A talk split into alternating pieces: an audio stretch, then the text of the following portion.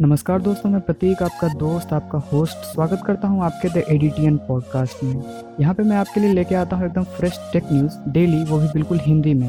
तो चलिए जानते हैं आज के टेक न्यूज़ आज का न्यूज़ कुछ इस प्रकार है। बात करते हैं पहले न्यूज़ की तो जियो फाइबर यूज़र्स को दो दिनों तक फ्री में अनलिमिटेड डेटा और कॉल्स का लाभ मिलेगा। तो आप इसके ऑफिशियल वेबसाइट पे जाके इसके बारे में चेकआउट कर सकते हैं। बात करते हैं अगले न्यूज़ की तो Samsung Galaxy S twenty plus B T S edition two की जुलाई में भारत में लॉन्चिंग होने वाली है और इसकी बुकिंग कल से शुरू है तो आप इसके ऑफिशियल वेबसाइट पे जाके इसके बारे में डिटेल देख सकते हैं और इसकी बुकिंग कर सकते हैं। बात करते हैं अगले न्यूज़ की तो टिकटॉक ऐप बैन होने के कारण मित्रों और चिंगारी ऐप ले सकते हैं इसकी जगह। बात करते हैं अगले न्यूज़ की तो पाँच कैमरे वाला रेडमी नोट नाइन प्रो आज फिर सेल के लिए उपलब्ध है तो आप इसके ऑफिशियल वेबसाइट पे जाके इसके बारे में चेकआउट कर सकते हैं। बात करते हैं अगले न्यूज़ की तो भारत सरकार द्वारा उनसठ चीनी ऐप को बैन कर दिया गया है। बात करते हैं अगले न्यूज़ की तो पबजी और जूम ऐप बैन नहीं किए गए हैं।